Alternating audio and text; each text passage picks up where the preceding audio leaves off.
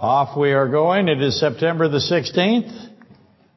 Lecture discussion number 36 on the book of Joel. And if you have missed most of the lectures of August and September because of the greatest September weather in Alaskan history, recorded history, it's been amazing. I, I will tell you, I've been up here for almost all of my life.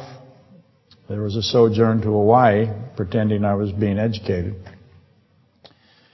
Uh, but uh, I've never seen a September do this, so it's been astonishing, and I don't blame anybody for taking advantage of it. Uh, so if that has been where you are, then you might be in need, not necessarily the applicable word here, of a synopsis of where we've been, and, and maybe figure from that where we're going. And it'll be nothing comprehensive, mostly just a friendly reminder of the issues at the forefront. So I should make the obligatory list because everybody loves lists. And first in the inventory, but not necessarily first in importance, though it may be so, is this mystery that we are in with regard to the grave clothes. So if you wish to think of it, the mystery or the mysteries of the grave clothes. There's these are the grave clothes of Christ. I'm going to run out of board. Not any grave clothes, but the grave clothes of Christ. Now, if you've been in this study for any length of time, you'll know that everything connects to Christ. There are also the linen wrappings, uh, if you wish to think of them that way. And inside this, of course, is the face cloth of Christ. So all of these things are our first attempt, if you will, at the mystery that surrounds them. And again, to let me repeat that, if you find grave clothes in the Bible, they're going to connect to Christ. That is how He has written His Word. And all of those elements somehow, if you remember, they prove that he resurrected himself. John 3:19. Important to know that Christ resurrected himself. The Father resurrected Christ, the Holy Spirit resurrected Christ, the triune Godhead resurrected Christ. That's what it would take being the size and the infinity that is the Godhood and that is Christ himself. But also John 3:19, he resurrected himself. If you don't have that understanding, you have a tendency to suborn or suborn subordinate Christ from the Father and the Holy Spirit, which is, what do we call that word? Heresy.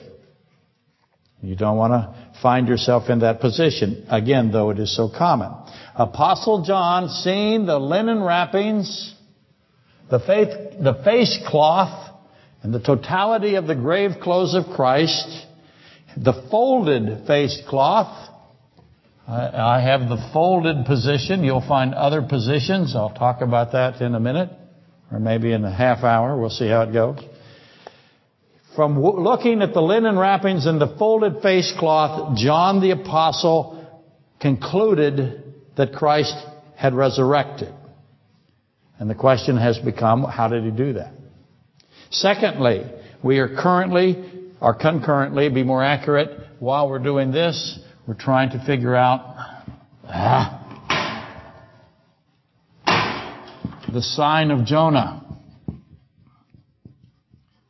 And how it is that the sign of Jonah fits into the creation seven, or the first seven days of creation, because it does. It also fits into the crucifixion week. That we should expect because Everything fits into the first seven. All sevens return to the creation seven. And then finally, or not finally, but for today, we have the resting on the Sabbath. The great Sabbath rest, which of course also includes the Noahic, or the, you know, the Noahic ark, not to be confused with the Mosaic ark, or the Ark of the Testimony. So the resting of the Ark of Noah, the resting of God on the Sabbath, how these connect as well, and um, and then uh, establishing a definition of the word rest as God applies it to Himself. As when Christ says He's resting, uh, what does He mean? What is He resting from? Is it stoppage? Is it waiting? What is he stopping from? What is he waiting for? All those questions will pour out. And again, how does it fit into the Sabbath of the crucifixion week. So sign of Jonah, we're going to get that into the crucifixion week. We have to get the resting of the Sabbath in um, Exodus into the crucifixion week, and we're and we're battling the grave clothes of Christ. So that is uh, um, where we have been primarily the last few weeks. These are the three subjects that we find ourselves confronting primarily. And there are others, but for now, as you know, um, there are a lot of others, but today I'm attempting to limit the lecture to these three on the board, and we'll see how that goes. As you know, my track record not so good here, right?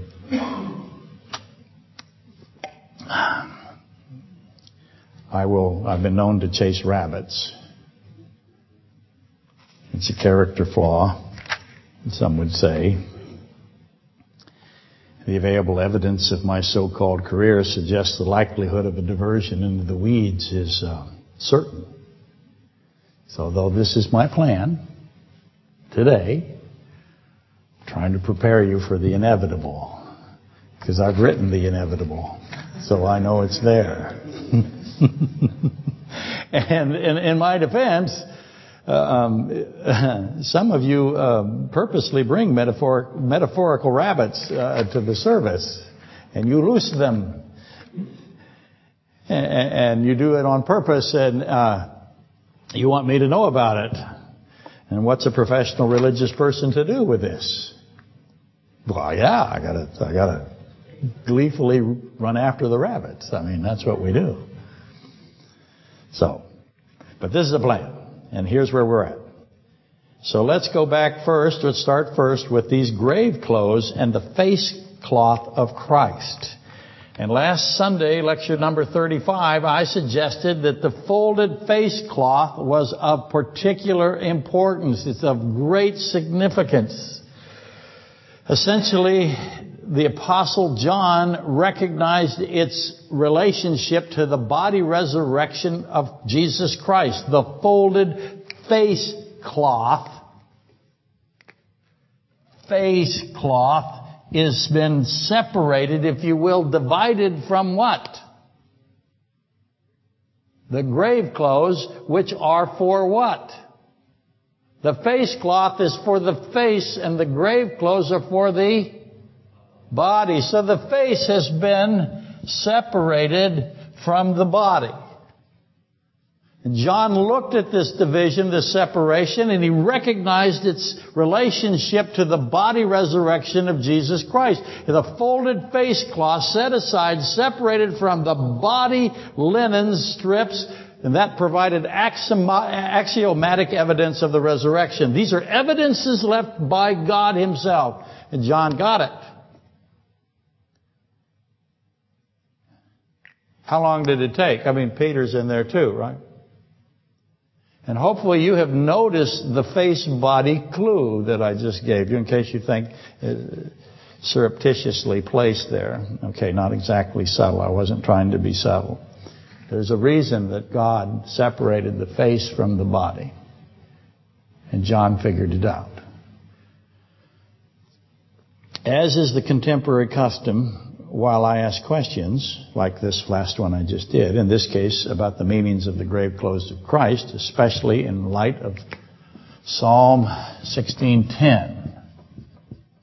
Psalm 16:10 again is the foundational verse that tells us that Christ's body could not go into decay. It cannot be corrupted. Acts 2.27 says the same thing. Repeat Psalm 16.10. His body cannot have corruption. So there's no need for a face cloth or a linen wrapping seemingly, but there is a need because Christ did it. So what is the need of the face cloth and the linen wrappings? Um, if it's not to protect the smell of the body, because there cannot be any smell from his body, and the fact that his body cannot corrupt his body again. It's impossible for his body to, to decay. So it is for us to figure this out. And while I ask these kinds of questions, everyone, not everyone, it's not fair, but a lot of you, I concede um, that I don't have one of these things, these $1,500 phones.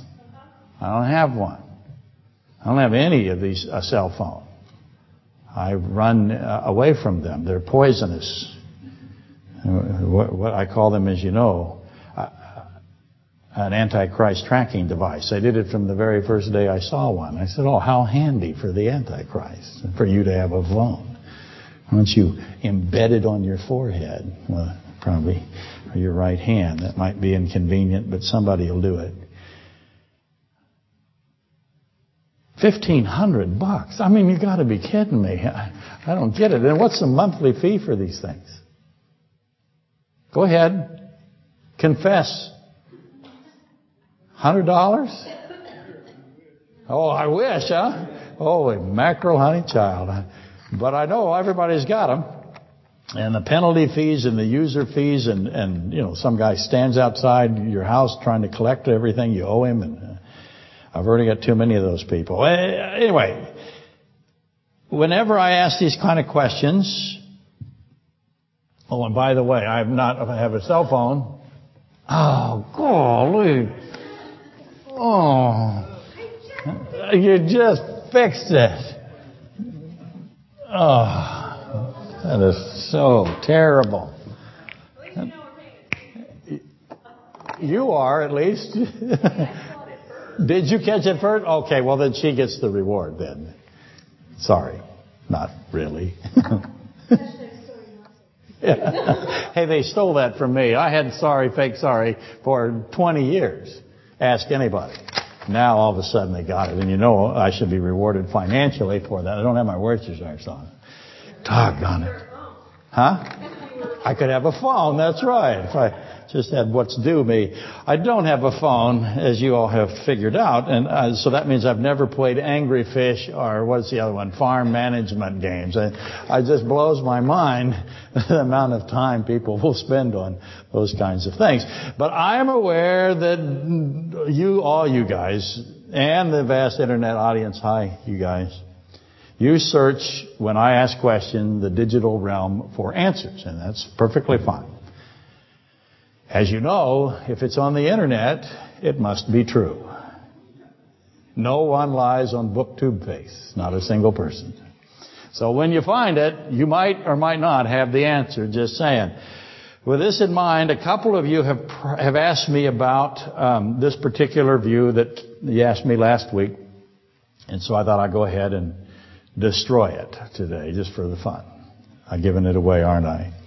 It's the sentimental, sappy, mushy explanation that is prevalent, if not ubiquitous, universal, um, on the internet. It, and it, come, it comes from, originally perhaps not, but it comes now from what I call the weeping Christian community. Not to be confused with the skeptic Christian community. Because we really are now in two camps. The weepy Christians outnumber the skeptic Christians thousands to one. They're, they're a legion. The Acts 17:11 Christians are few. Spend time and read what the Acts 17:11 Christians say. They are honored in Scripture because of what they are doing, and that is how we are to do it which means that we're probably not, right? But I digress on this subject. Let's just back up a second. The weepers have spread on the internet and all throughout uh, the traditions of the church. I have books that explain this particular position, and it's almost relentless that the solution to the grave clothes is a long-held Jewish tradition. It goes back centuries and that uh, the explanation or the solution, if you will, the answer, the Jewish master and his servant at a meal is what they tell you this is about. The weepy proclaim that in the Jewish households, again for centuries, there is a folded napkin. Let me repeat that. Napkin. You will have translations that say that this was a napkin in the grave clothes and it is a meal napkin. And And, it, and this folded napkin, the purpose of it is to indicate, it's indicative of an unfinished meal. In other words, the servant would set out the meal. That's his job. He's going to come and set out the meal. Once he set out the meal, then he backs off and he, they will say that he hides in a place where the master can't see him and the master would come in and there's the meal and there's all of the stuff and he will sit down and eat the meal. And if the master finishes, then he will discard the napkin. But if the master wishes to interrupt the meal because there's something he has to do before he can finish the meal, uh, in other words, he's going to leave the table and come back to the meal, then he would fold the napkin. Signifying that he intended to return. And they say, the weepers, and they weep while they say this, that since Christ folded the napkin, he was proclaiming his second coming, His return. This is evidence of His return. This is the hidden meaning, they say. Hooray, huzzah, we, blah, blah, blah. And you may have noticed that I have taken great, uh, gone to great lengths, taken great care to conceal my opinion of this opinion. uh, you might have noticed my disrespect. Uh, Besides the offer of the obvious, there is no napkin. It's not a napkin. It's a face cloth. So right off the bat, you read a translation and never studied enough to find out what it was. It's a burial face cloth. Why would he need a meal? just logically, first obvious question, why does Christ take a meal napkin into a grave tomb? Did Nicodemus say, well, maybe he'll get up and eat in the middle. I'll give him a napkin. It's a burial face cloth. It's not a table napkin. Additionally, there is no such Jewish custom, tradition, no oral, no historical account or reference at all. None. There is no master, no servant, no meal. Nothing. Oops. Sorry, not really, fake sorry. Other than that, the story makes perfect sense. And they love it. And it's everywhere. You'll buy books that have it. It's all, it's everywhere. I get told this all the time. Well, you know the meaning of this. Well, I know that you don't know. but again, it's valuable in one sense. I was talking to the other Daniel. It's valuable to know the positions that everybody has as you go through your life because you will find positions that question yours. And it's important to know what they are. If nothing else, they get you to be resolute in yours. Or if yours is incorrect and they make a good point, then it is important to, to uh, change and be more honorable to Christ. Find that which is the most honoring to Christ. That's the one that is going to be the most correct. So let's put it into a definitive phrasing that this story about the master and the servant and the napkin and the meal and the interruption, um, to put it in a single word, it's a word that rhymes with crapola. So you'll figure that out. I suspect by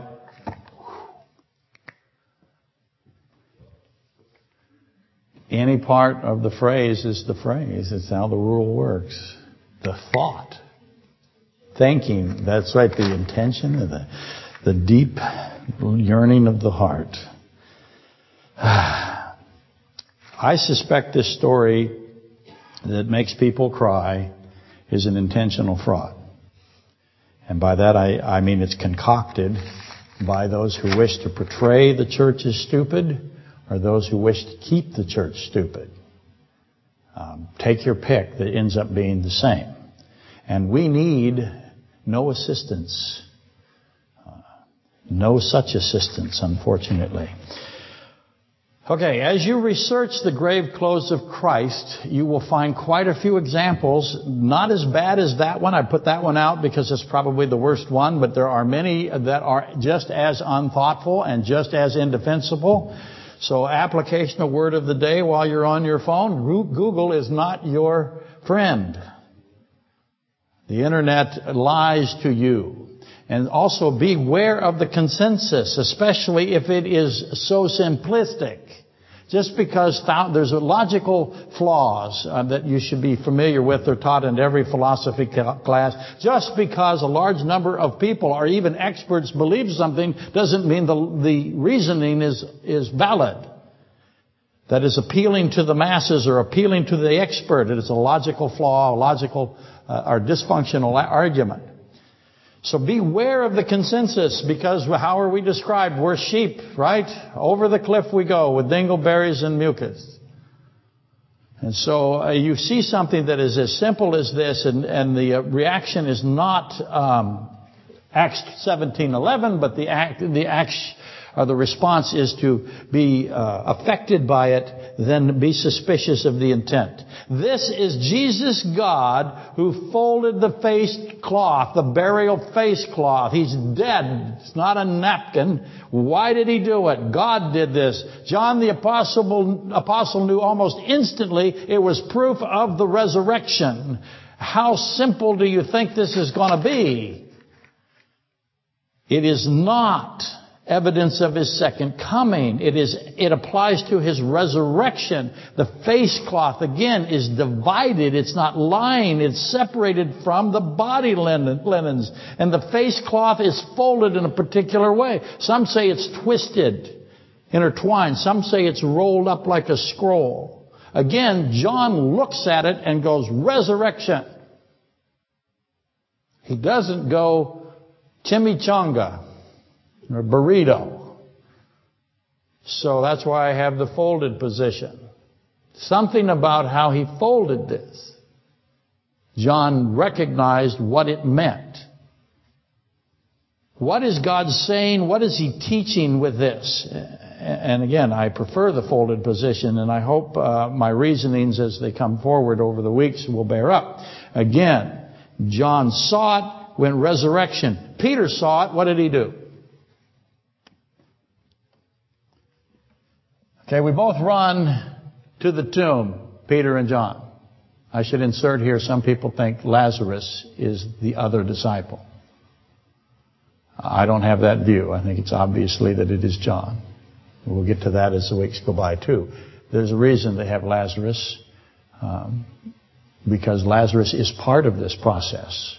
He and Christ both have grave clothes. And we covered that last week with Adam as well. So I have Peter, and John. John is first to the tomb, right? Peter, John's faster than Peter. John's first to the tomb, but Peter is first to go into the tomb. Do you think that's an incidental detail put in Scripture by accident?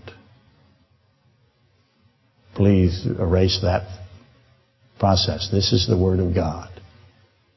Why did Peter go in first, John go in second? Both of them look at the grave clothes. Peter does not recognize the meaning. John does. Why?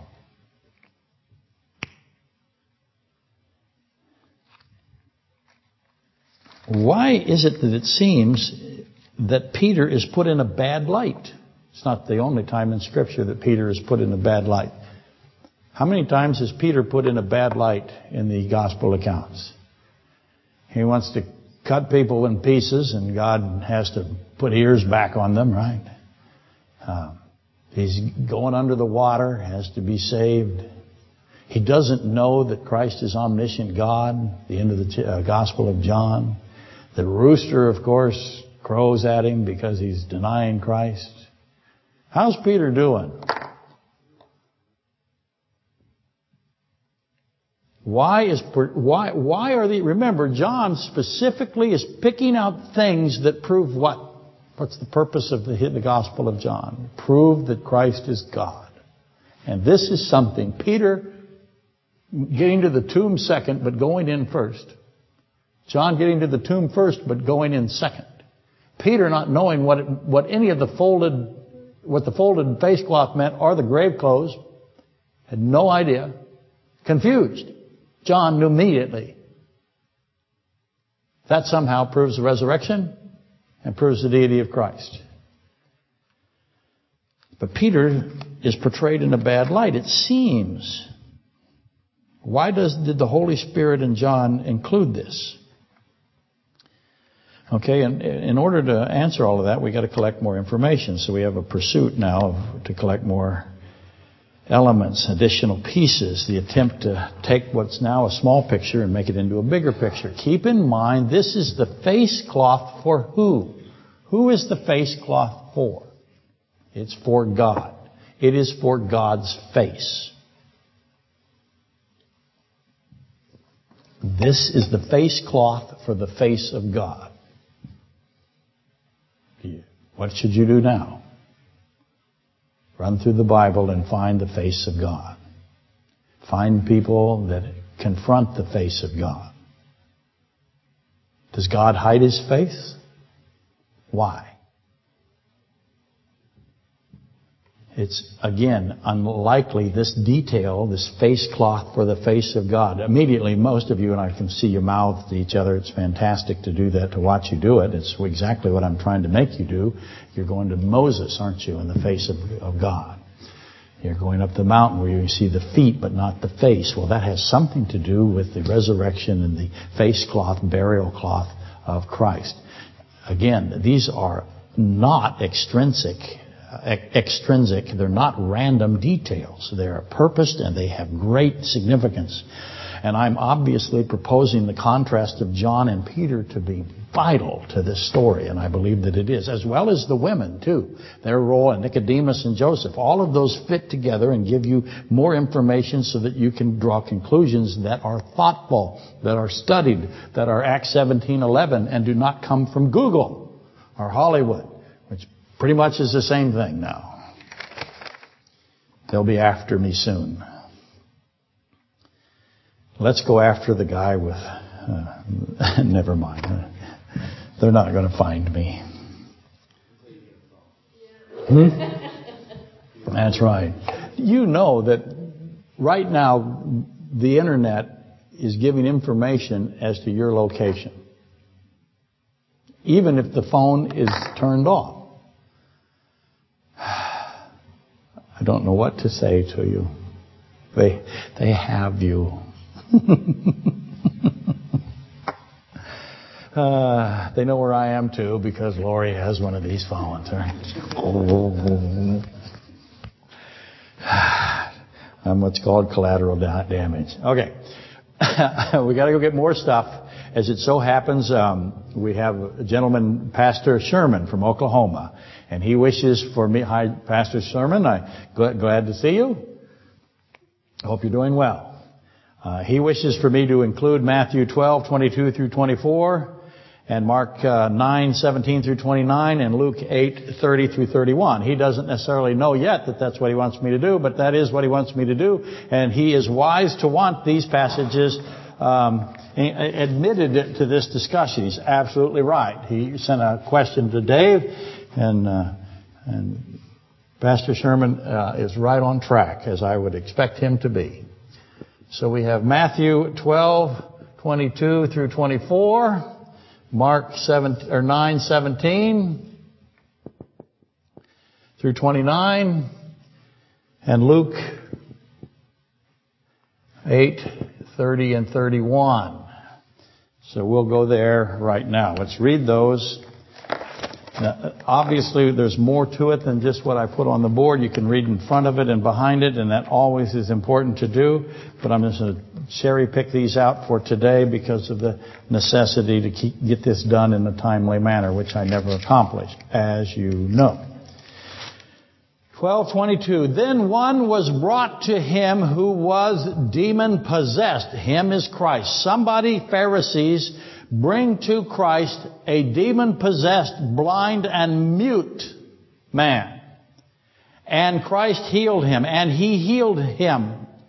So the blind and mute man both spoke and saw. And all the multitudes were amazed, and they all said the same thing. Could this be the Son of David? The Son of David is a messianic title. Could this be the Messiah? Because he healed a blind, mute, demon possessed guy. Can this be the Messiah? Now Mark 9. See how similar this is to the grave clothes? How did they make the leap from healing a blind, mute, demon possessed guy to the Messiah?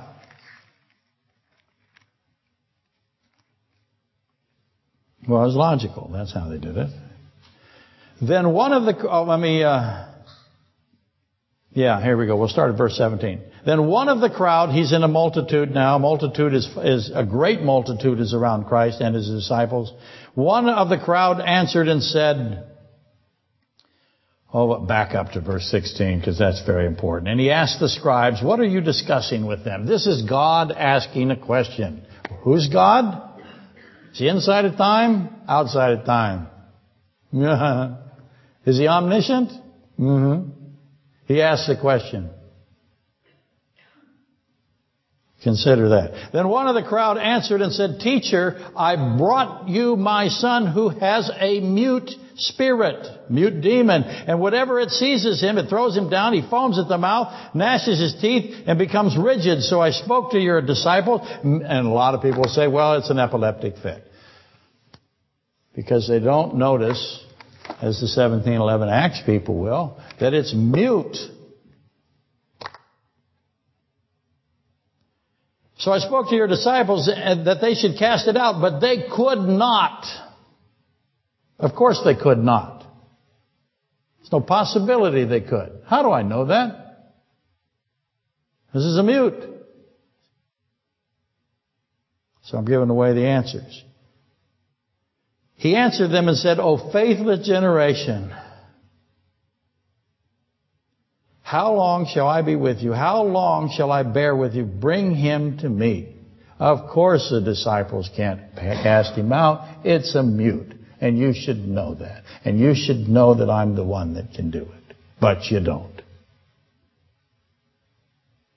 I'm kind of providing commentary there that isn't in the text, obviously.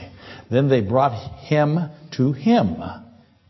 And when he saw him, Immediately the spirit convulsed him and he fell on the ground and wallowed foaming at the mouth. In other words, they brought the son to Christ and when the son saw Christ, big problems.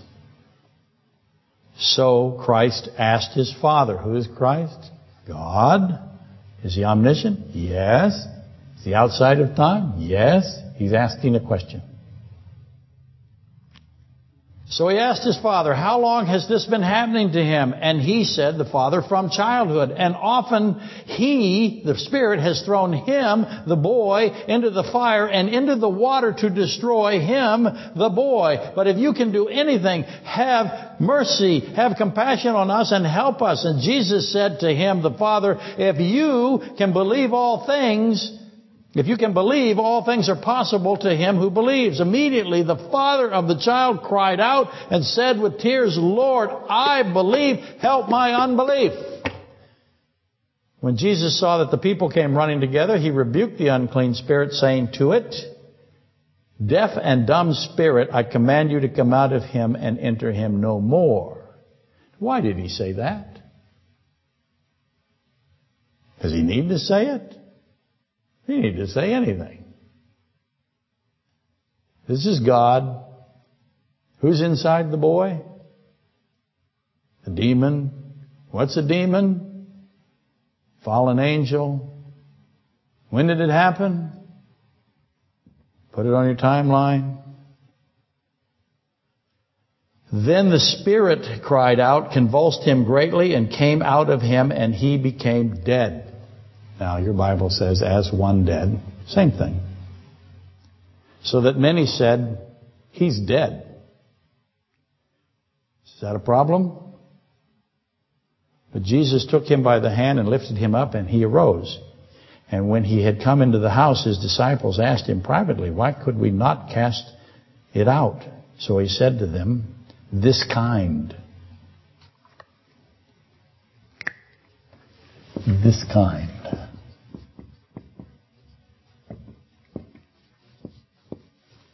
Can't even get my quotation marks right, but I Did the best I could. This kind can come out by nothing but prayer. Now, your Bible might have and fasting, but there is debate as to whether or not fasting is in the text. So you got that? Now we go to Luke 8:30 through 31.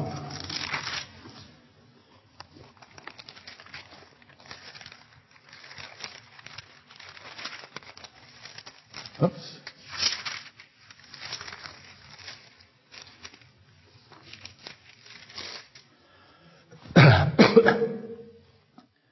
Once again, we have demons. Let me go, where should I start? Verse 28. A certain man from the city who had demons for a long time. He wore no clothes, nor did he live in a house, but in the tombs. But when he saw Jesus, he cried out, fell down before him, and with a loud voice said, What have I to do with you, Jesus, Son of the Most High God? I beg you, do not torment me. For he had commanded the unclean spirit to come out of the man, for it had often seized him, and he was kept under guard, bound with, bound with chains and shackles, and he broke the bonds and was driven by the demon into the wilderness. Jesus asked him, saying, What is your name? Speaking to the demon. And the demons said, Legion, because many demons had entered him. And they begged him that he would not command them to go out into the abyss. And then you have the herd of, of, of pigs. And they go into the pigs and they drown the pigs. So I have a conversation again from omniscient God to demons where he is speaking aloud and he asks questions saying, What is your name? Why would God ask the demon a question. Who's he saying it for? What's Christ doing here? Who's the intended audience, I guess? Now we're going to begin with the easiest, if there were such a thing, which there isn't such a thing. There's only the seemingly easiest. Keep it always in mind that the Word of God is infinite in all directions, which is another reason we know it is His Word.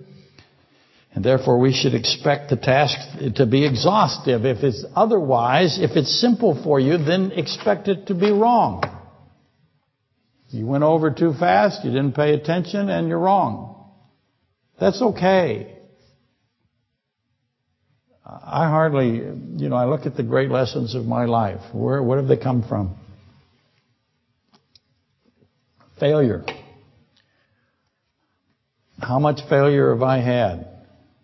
Lots and lots of failure. I'm going to have some today and tomorrow.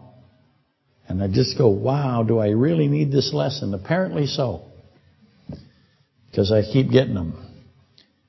But the failures, uh, I've, as you know, I've struggled with softball this year. It really frustrated me because I was something I was just naturally good at, and now all of a sudden it's gone.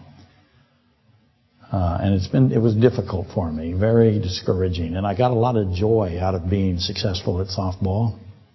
As I got older, I could still function fairly well, but obviously not as well as I could in my 20s. But I had a pretty good swing, and I thought I understood the swing really well. And I was positive I was, you know, there's nothing more I could learn. Then I had this real, this bad year. I only hit four or five really hard which is uh, for me not not good.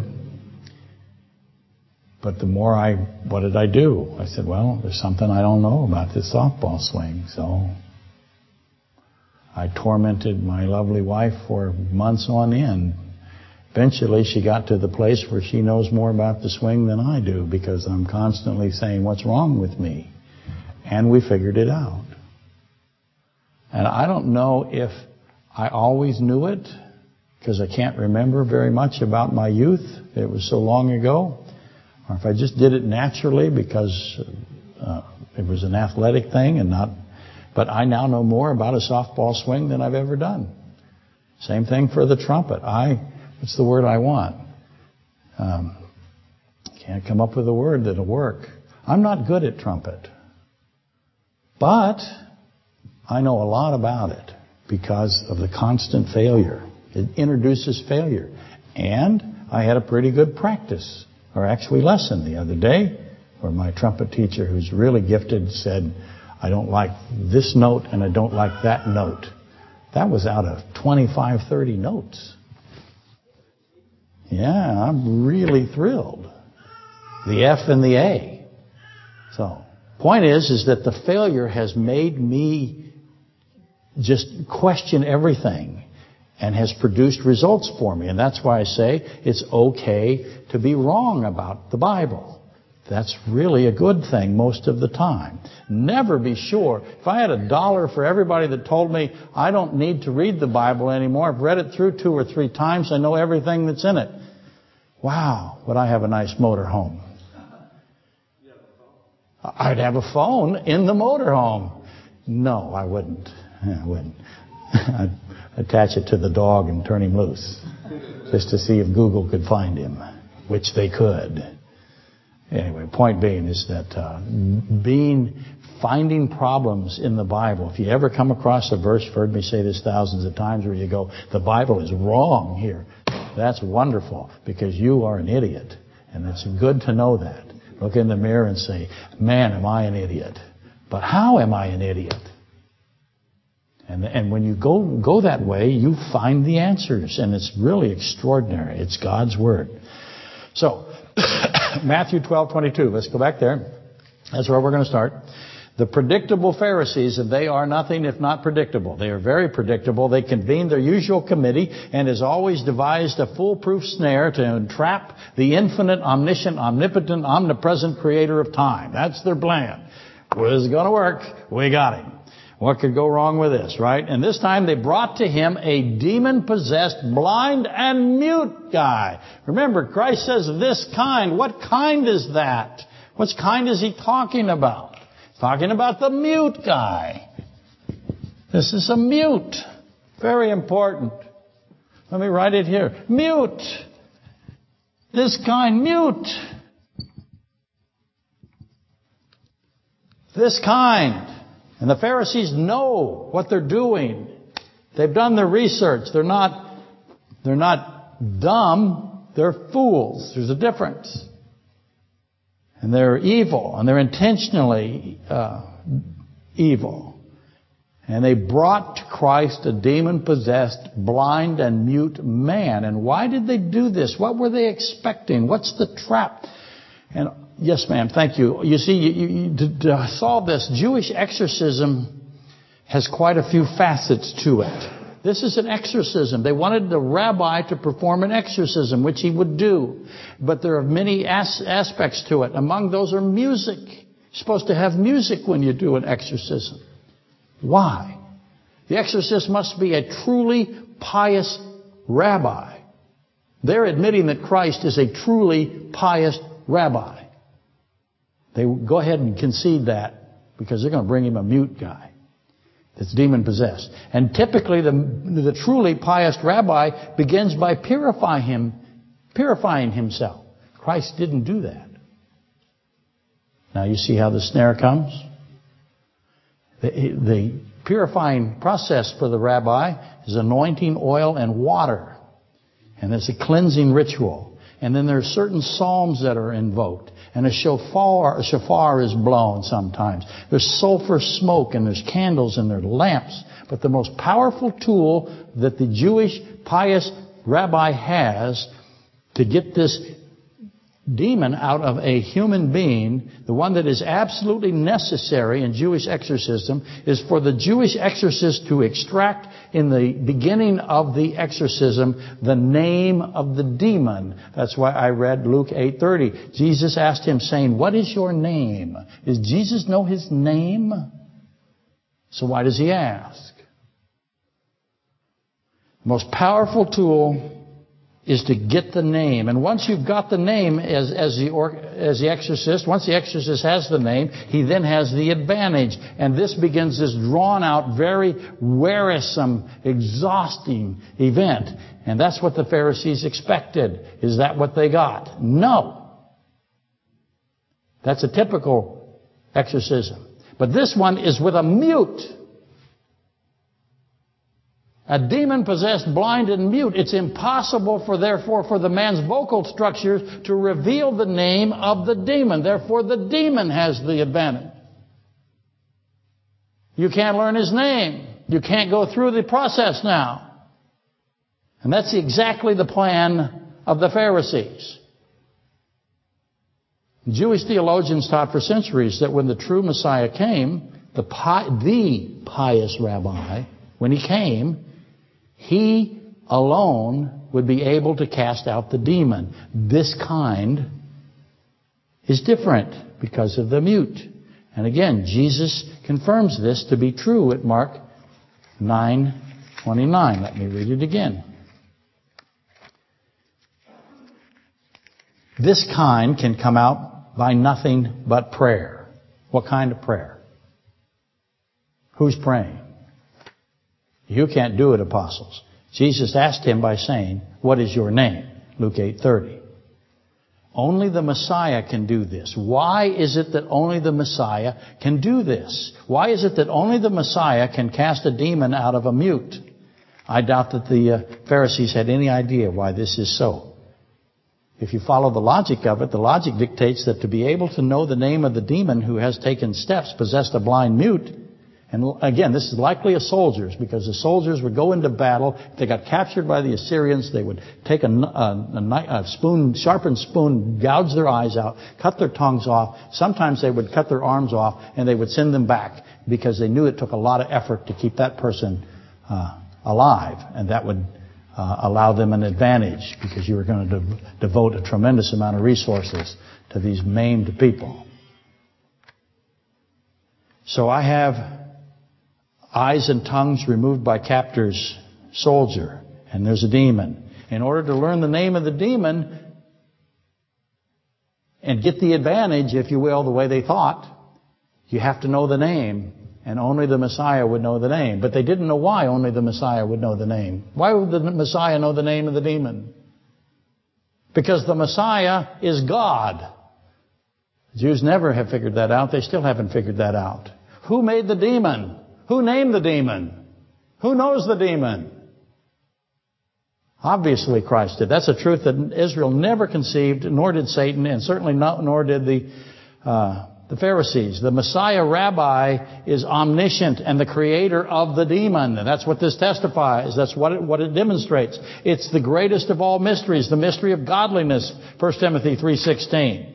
The nation Israel has yet to recognize the truth of 1 Timothy 3.16. The I am of Exodus 3.14, the I am that I am, that's Jesus Christ. They never have known that. They still don't know it. They're told it, they don't believe it. And of course the great revival for Israel, Zechariah 12, 10 through 14, Joel 2, 27 through 32, Joel 3, 18, where Israel, the promise is given to Israel that God will redeem them. That promise that God's nation will be restored to Him is still to come, but it's close.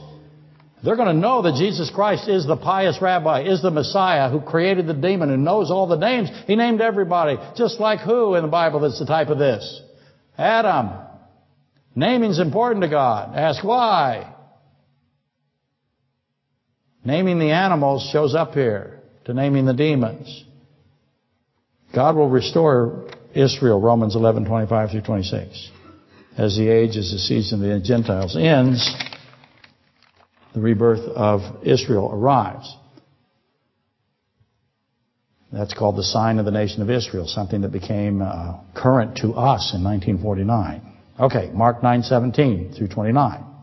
Jesus again acknowledges the Jewish exorcism system or process. This kind. What kind is this? A demon, unclean spirit that has control of a mute that cannot vocalize the name. Christ doesn't need the name vocalized to repeat this part. He knows it already. He's omniscient. This is a deaf and mute as opposed to a blind and mute. And the father of the boy is de- desperate. He's brought his son to Christ. And the disciples powerless with this kind. And I should insert that Jesus, God, pretty much eradicated the demons from Israel. That's Matthew 12, 38 through 30, 45. He went through Israel got rid of them. He says they will come back at the time of the end of the age of the Gentiles. And before and after, before, ah, blah, blah, you will see in Matthew 12, 38 through 45, I have the sign of Jonah and then I have the unclean spirit that seeks rest and finds none. Seeking rest, finding none. They're tied together. sign of Jonah and demons uh, possession mute demon possession in this case. So keep that in mind. It becomes very crucial as we progress through the subject. But for today, I got a desperate father. If you believe all, if you believe all things are possible, what's the question? The father responds immediately, Lord, I believe, help my unbelief. That seems like a contradiction. Lord, I believe, but I, I don't believe. What is it that he doesn't believe? What exactly didn't the father believe? The context provides the answer. Only the Messiah can know the name. Only the Messiah is the creator of the demon. Only the Messiah can remove an unclean spirit from a mute. And note quickly two other pieces of information. The boy is dead. He becomes as one dead. Many say he is dead. They said he's dead. Why did they say he's dead? Because he's dead. Is that a problem for the God of creation? All he did was lift him up and resurrect him. There I go again. I have the sign of Jonah. I have Lazarus. I have resurrection. It's all there together. It's not, not a happenstance. And we begin to see the pattern, for lack of a better term. The sign of Jonah has within its parameters three days, three nights, resurrection, unclean spirit cast out of a mute. Before we leave Mark 19, 9, 17 through 29 for today, pay attention to God asking a question. Omniscient God in authority, asked the boy's father, how long has this been happening to him? What's he doing? Christ knows all things, John 21:17.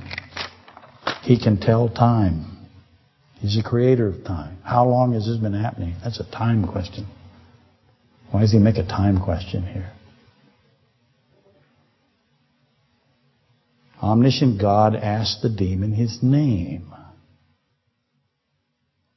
He named the demon. But again, this is Christ validating, for lack of a better term, the Jewish exorcism protocol. He's saying it's valid. It's real. I'm using it. I want it to be used. He's, the, he's doing this to announce that he's the son of David, Matthew 12:23. That's why the multitude was amazed. Only Jesus Christ can separate a demon from a mute. And many demons had entered the man at Luke 8:30 through 40. How many were in them? In any event, that's I, I have a number that I like, but how many demons do you think are in this guy?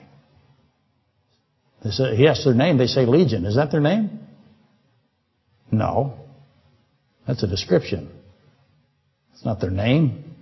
He just goes over it. Why does he go over it? Because the point wasn't to tell them their name. He doesn't need to tell them their name to get them out. He's God. The point was to let the people listening know that he's following the system. And he's identifying himself as the son of David, the Messiah. In any event, the demons realize that Christ can send them into the abyss. So they said, don't send us into the abyss. What's the implications of that? They are admitting that Christ has the power to send them into the abyss. How strong, uh, what does that make him? The demons know that there is an abyss. They also know that they don't want to go into the abyss. These are demons that aren't in the abyss and they don't want to go. And they know that there are demons in the abyss and they know that demons go to the abyss when God sends them to the abyss. And they don't want to go. So don't send us into the abyss. We'll take the pigs. Finally, we don't have time, do we? No. 1 Samuel 16, 14 through 23 we'll cover next week. What's that? There's a whole bunch going on there. Read it in your spare time. Ha. David, the shepherd king, plays music for Saul. Why does he do it? Familiar with the story? Plays music. Because the music that David, Saul's got a demon bothering him. And David plays the music. And by playing the music, the demon is, is, the pressure is put on the demon. And I know what you're all thinking. You're saying, David must not, he must be playing a banjo. Know, maybe, maybe a trumpet. Perhaps a bagpipe. Boy, that would work, wouldn't it? I was glad you were coming here. I worked all day for that one joke. A couple of things really fast when you read it. There's no evidence the demon had indwelling. In other words, uh, Saul was attacked from without, not from within. David played music. David is a type of Christ. He's the shepherd king.